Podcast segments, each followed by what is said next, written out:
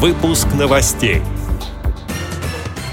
Правительство России увеличило расходы на социальную защиту инвалидов и ветеранов.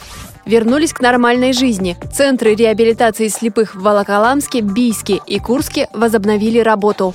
Отчетно-выборная конференция состоялась в Мурманской региональной организации ВОЗ.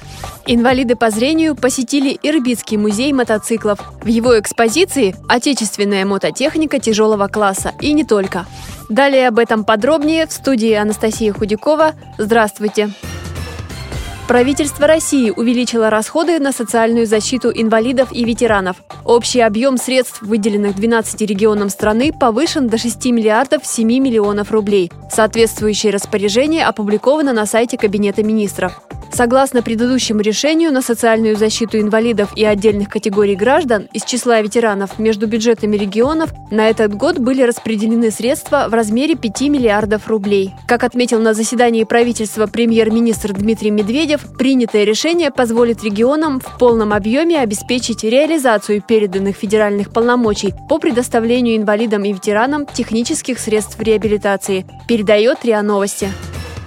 Центр реабилитации слепых в Волоколамске и его филиалы в Бийске и Железногорске возобновили работу. Ранее Радиовоз сообщала, что в январе вышло постановление правительства России, в котором был установлен новый порядок предоставления выплат реабилитационным учреждениям. Возникшие заминки с оформлением соглашения между ВОЗ и Министерством труда России привели к определенным трудностям с финансированием реабилитационных учреждений Всероссийского общества слепых. Специалистам центров не могли выплатить зарплату.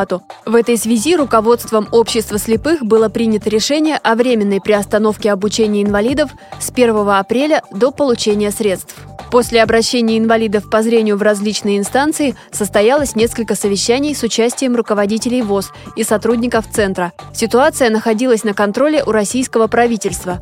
Как подтвердил генеральный директор Центра реабилитации слепых Сергей Степанов, ситуация с финансированием благополучно разрешилась. Реабилитационные учреждения возобновляют работу. С 18 апреля Центр реабилитации слепых Волоколамска, их филиалы Бийский и Железногорский начали работать в полном объеме. Заезжают слушатели на социальную и на профессиональную реабилитацию. То есть будем обучать два с половиной месяца и пять месяцев. Так что работу мы начали в полном объеме. У нас полный объем 86 в Волоколамске слушатели проходят реабилитацию, 56 в Бийске и 20 человек в Железногорском. То есть все люди, которые заезжают, и ну не все доехали еще, но сейчас все заедут, и полном объеме мы начнем работу, как и было раньше. Осуществляем все то, что мы задумали, деньги у нас на счету есть, зарплату выплатили, поэтому-то пока все нормально.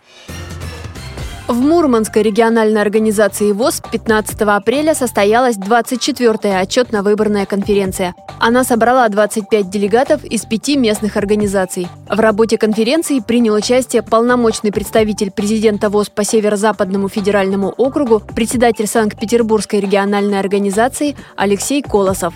Заслушав доклад председателя за отчетный период, делегаты конференции положительно оценили работу Мурманской региональной организации, передает пресс-служба ВОЗ ВОЗ. В ходе голосования руководителем Мурманской организации избран Виктор Черков. Он же стал делегатом на 22-й съезд ВОЗ. Председателем контрольно-ревизионной комиссии стала Вера Соловьева. Участники конференции выразили поддержку нынешнему курсу Всероссийского общества слепых и кандидатуре Александра Неумывакина.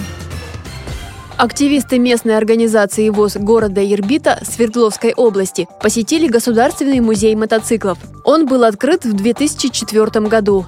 Основой для его создания послужила коллекция мототехники Ирбитского мотоциклетного завода за 60 лет существования предприятия. Но среди экспонатов не только отечественная мототехника тяжелого класса, начиная с 40-х годов 20-го столетия, но и зарубежные модели ведущих мотоциклетных фирм Англии, Германии, США и Японии с 1935 по 1989 годы выпуска.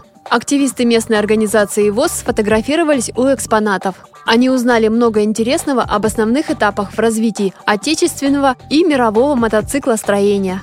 С этими и другими новостями вы можете познакомиться на сайте Радио ВОЗ. Мы будем рады рассказать о событиях в вашем регионе. Пишите нам по адресу новости собака ру. Всего доброго и до встречи!